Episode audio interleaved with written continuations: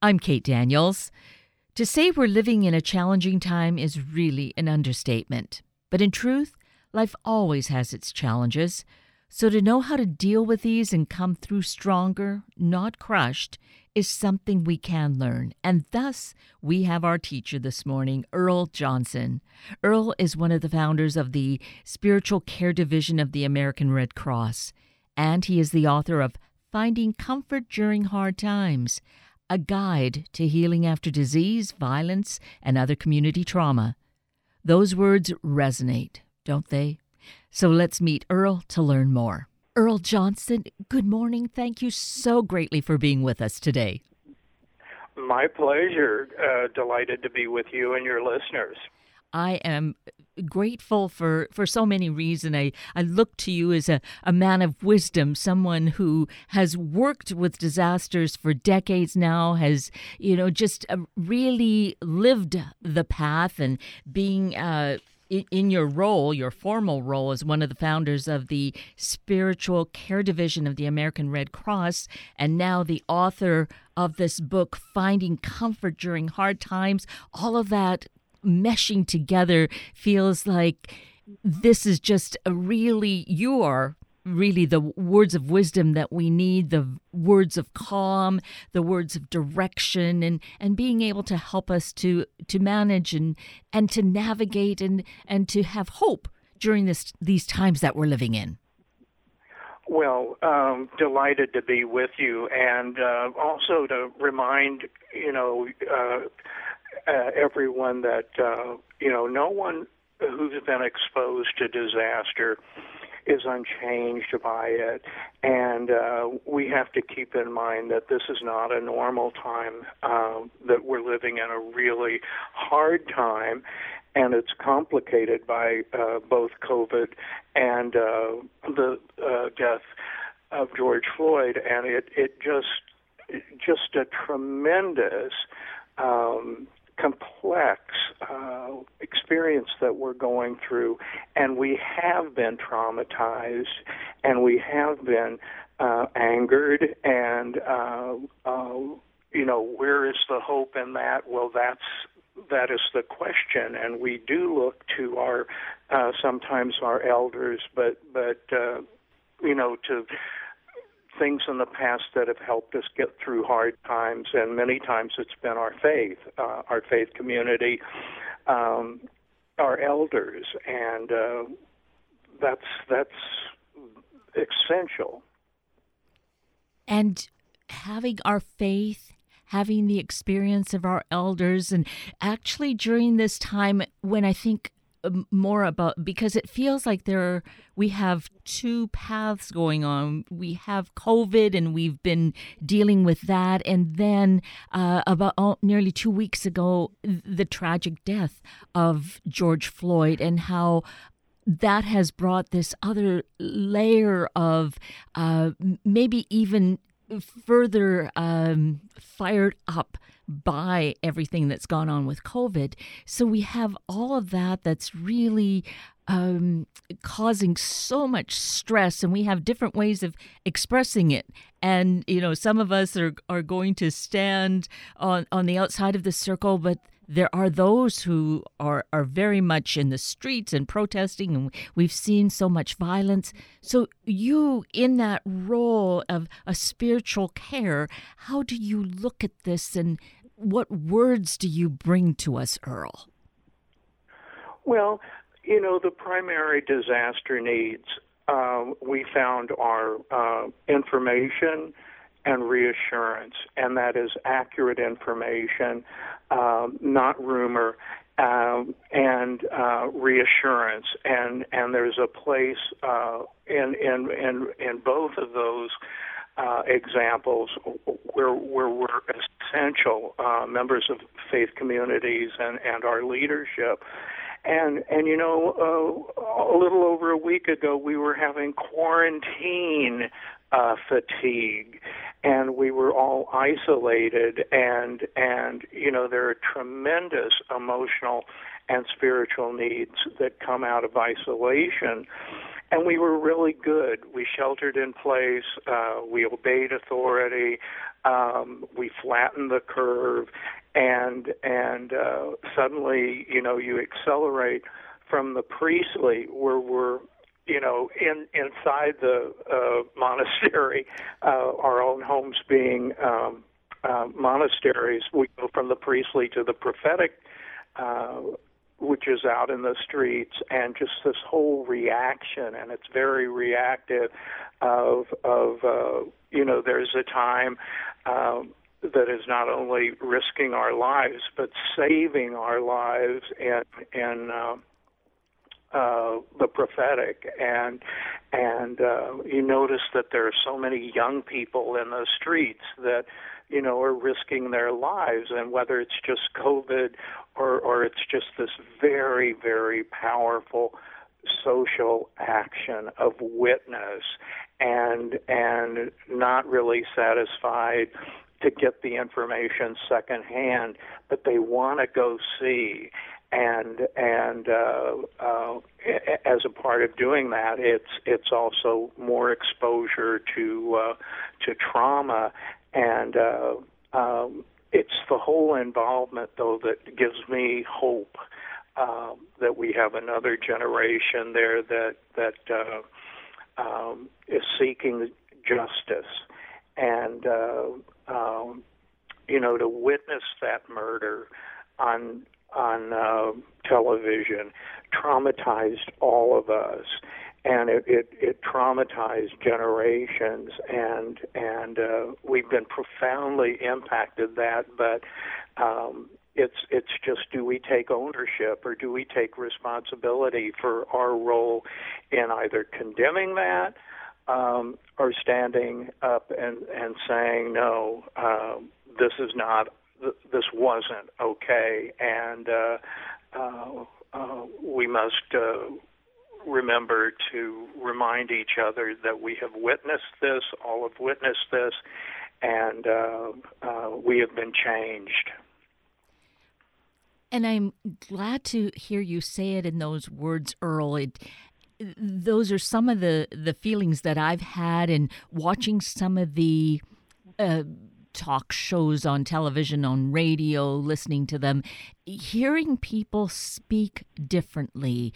Um, n- not everyone, and you know, there's still those divisions, but still there's the hope that there's more conversation acknowledging white privilege as a as a big one seeing that you know th- this has gone on for for centuries and always been brushed aside oh it doesn't exist or you're imagining it. Now there's just an honest conversation. Absolutely. And uh you know i i uh remember the the riots in the 60s the civil rights riots and the anti-war riots and and just uh, uh you know how unacceptable um uh, the actions of uh those who would try to uh, uh, put down and squelch dissent. Um, but you know, there's a, a, a tremendous uh, dynamic of hope in in our social action and in our interpretation of, of faith and scripture and intelligence too. Um, faith hand in hand with intelligence is saying, you know, knowing that we're seeing something that is profoundly wrong and and unacceptable, and uh, and and that it's not okay, um, but also recognizing it's another disaster. It's another form of disaster. It may be expanding the definition of disaster beyond hurricanes and and terrorist acts, but uh, um, poverty, uh, uh, disenfranchisement, uh, you know, just all these uh, dynamics coming out of uh, the unknown and fear of the unknown and, and fear of disease, uh, uh, where you know there have been so many who've just said this is enough, and and uh, uh, there has to be a change, and we we have a role in that change, and we want to be the change. uh, that we hope for uh, in in others and and those that would lead us. Because I think we would agree that we do want a peaceful world, but a peaceful world is going to come when we all feel that we are working on the same kind of playing field. We're not all going to do the same kinds of works and activities, but we still should have equity in that, whatever that role is. Uh, yes, and and part of that equity is you know, we can emphasize justice now, but we can't forget about mercy. And we have to show mercy to one another. And we have to be good neighbors. And that was one of the key dynamics coming out of COVID 19 is we were called to be good neighbors to one another. And it was extraordinary to to see people, you know, do grocery shopping for their neighbors and and just using the telephone to to check into uh, uh, seniors or, or those who were homebound, and and so um, it almost becomes uh, more of a cruel irony that we can have gone from from the the whole uh, justice uh, dynamic uh, with and and forgetting the mercy to show mercy on our neighbor, uh, but with you know the background is all these cries for justice. Yes, and I I think we see also then with the protests and then seeing so, so much of the destruction that occurred from that also came mercy. And i think it's it has the the cloak of healing on it too. People came out and started to clean up you know not uh, asked to not forced yep. to. They just you know in the same way as with reaching out to help their neighbors to do grocery shopping here they say we need to fix up and clean up our community and and understanding how to do that absolutely, and and uh, parents modeling that behavior for children, for their children, uh, just uh, uh, extraordinary examples. Uh, you know, the day after, and and uh, you know, will there be a day after? Of course, and we will be part of the uh, solution, and we'll be part of uh, taking ownership in in uh, the damage uh, that has been done, but also being a part of the of the cleanup and and uh, modeling that for children. Very very hopeful, but you know, it's an emotional and spiritual crisis, as well as all the uh, physical damage that has been done, and and being mindful of outside agitators. Uh, uh, you know, these are our homes and and it's it's not about burning down our own house um, you know it's it's about rebuilding and and building uh, our neighborhoods and and it's you know the economy wasn't um, equitable for all and contrast it now with with so many young people unemployed and it becomes a powder keg, and and uh, uh, you know the uh, unemployment and the underemployment.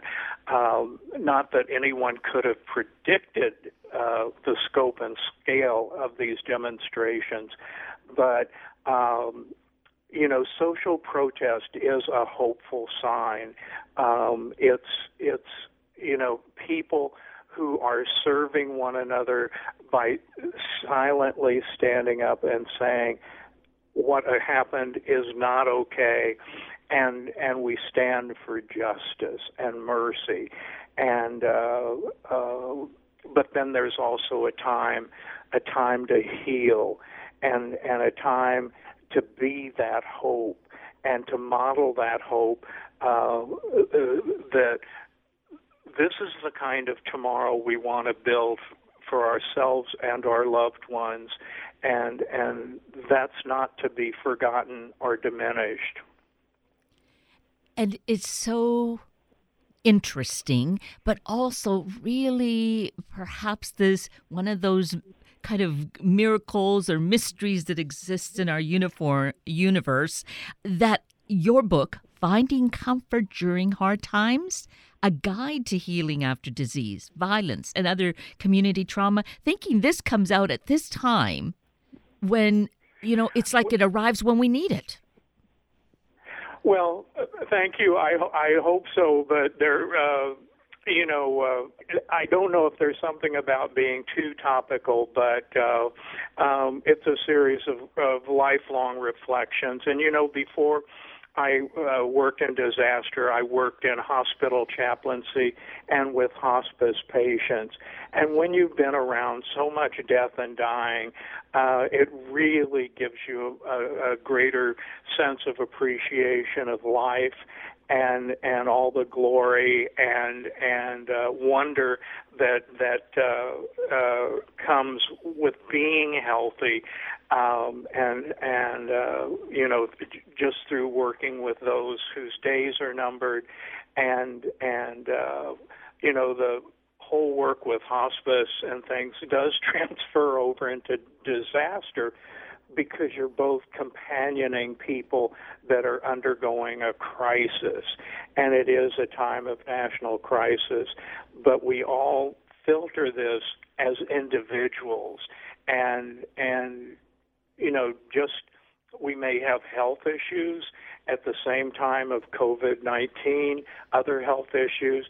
Uh, you know, and then with the riots uh, and the tear gas and everything, it may add. It just adds so much in terms of complexity. But uh, um, you know, we are privileged and we have been given much, and there is the expectation to serve and to love one another.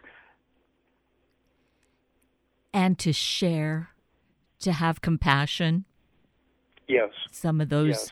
And uh, people were saying during COVID 19 that we were undergoing compassion fatigue because you had all these medical professionals, doctors, nurses, that were uh, profoundly traumatized by the fact that most of their patients at the beginning were dying, and that's something that happened back in the AIDS epidemic and with SARS and with Ebola, and just that tremendous trauma um, of not really being able to save lives and seeing death as a failure. So it let me go ahead and have you start and I'll take a sip of water.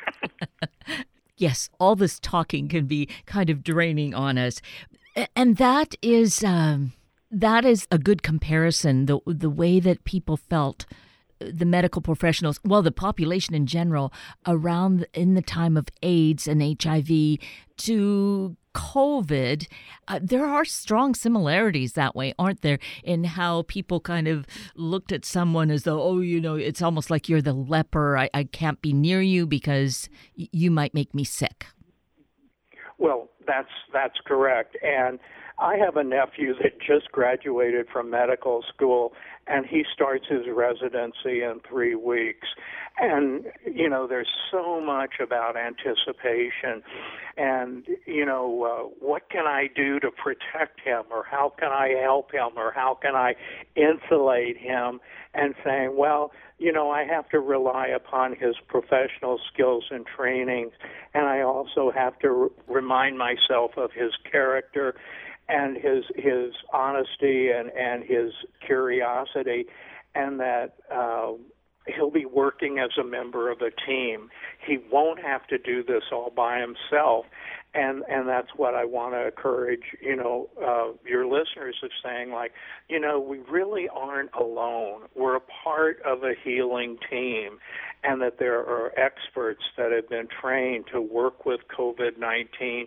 They're learning so much every day, and that um, the same thing with with the uh, uh, uh, racial uh, inequalities that that um, we have to talk with one another. We have to reason together, and yes, we have to pray together uh, for insight and for guidance. but also to be instruments of hope um, and and instruments in love. And that's where we need to, uh, perhaps we have to have that eruption of, uh, you know, that strong passion and anger has to come out for some of us so that we can get to that place of then letting out that big sigh and and getting to a place of prayer and being able to have communication. Yes, and and there are those who will be say, well, you know, it's really hard to pray when the house is burning, uh, but that's the time you have to work even harder. You know, first things first, try to put out the fire, but at the same time, you know, each of us seek wisdom. Each of us seek to do the right thing or, or be the right person or, or find um, um, guidance uh, uh, where we can um, uh, support and protect our families and our livelihoods, but also be a part of a larger community because that's that's part of of, of, of this, an essential faith dynamic.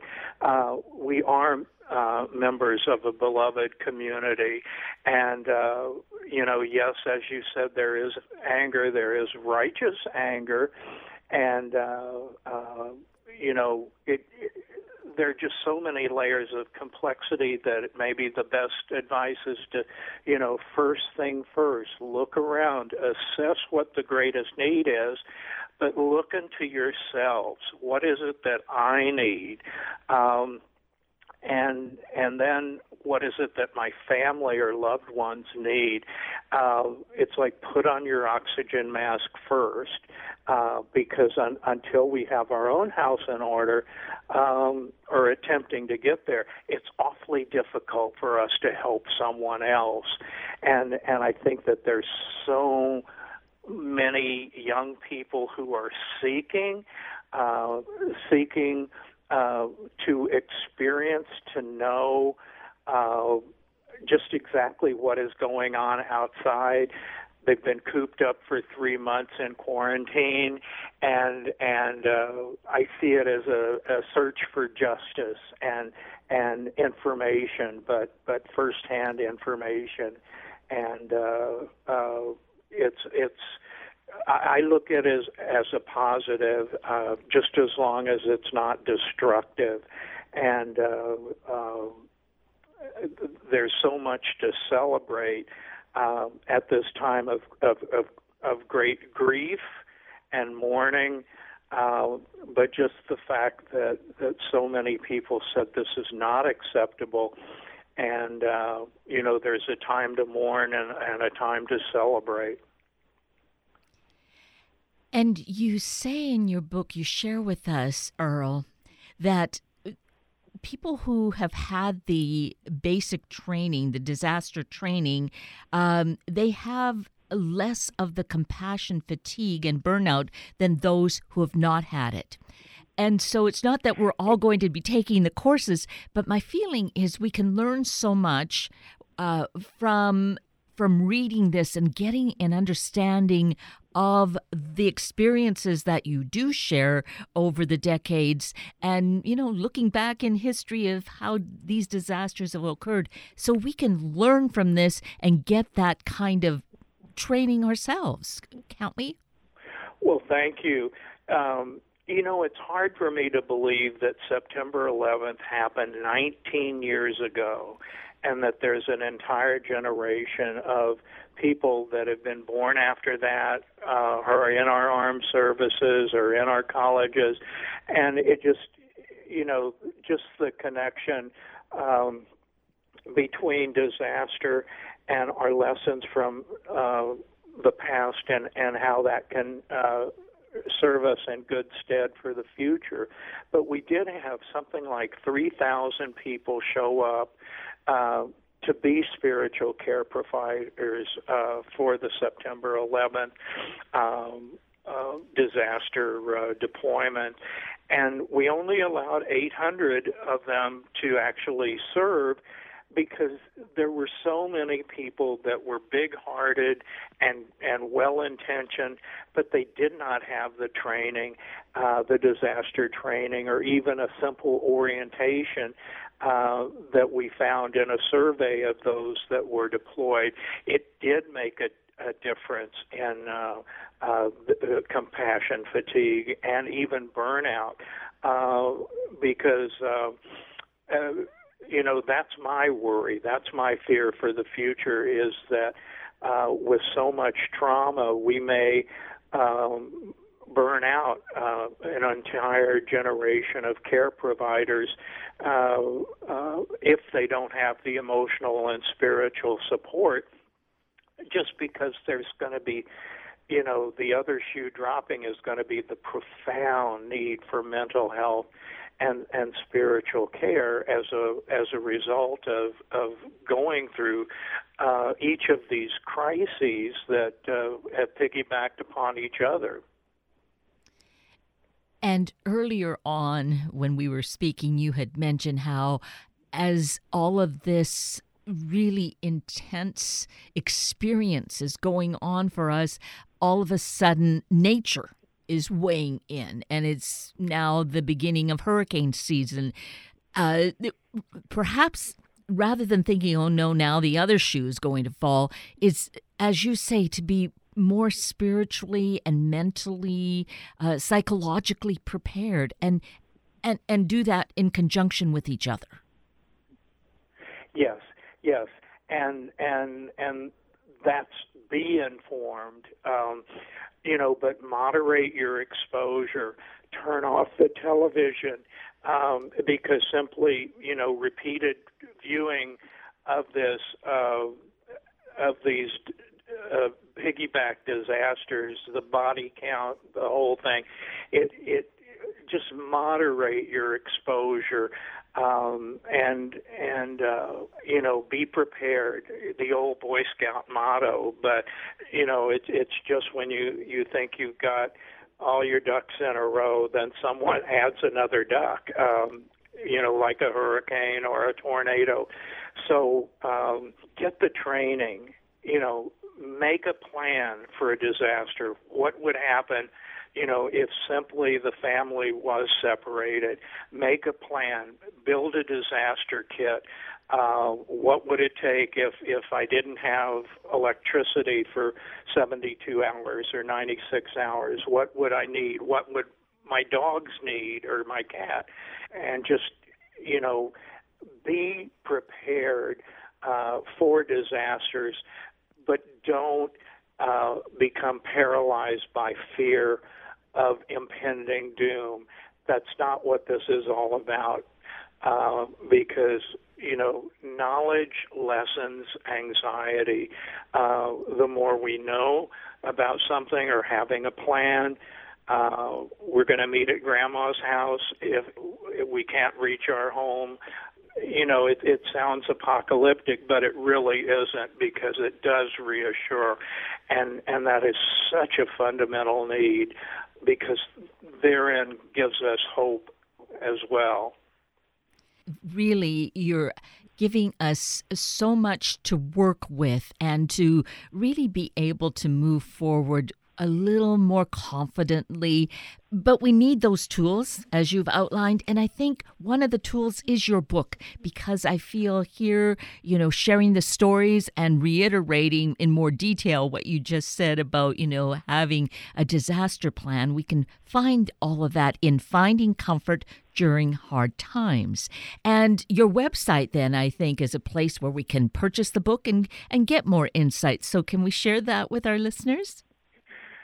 Uh, that's correct. It's earljohnson.io, uh, like E-I-E-I-O, but it's earljohnson.io, and uh, that's my website. And thank you for uh, alerting your listeners to that because through there you can also order the book from a, a, number of different options so that makes it readily accessible which makes it feel as though you're accessible to us earl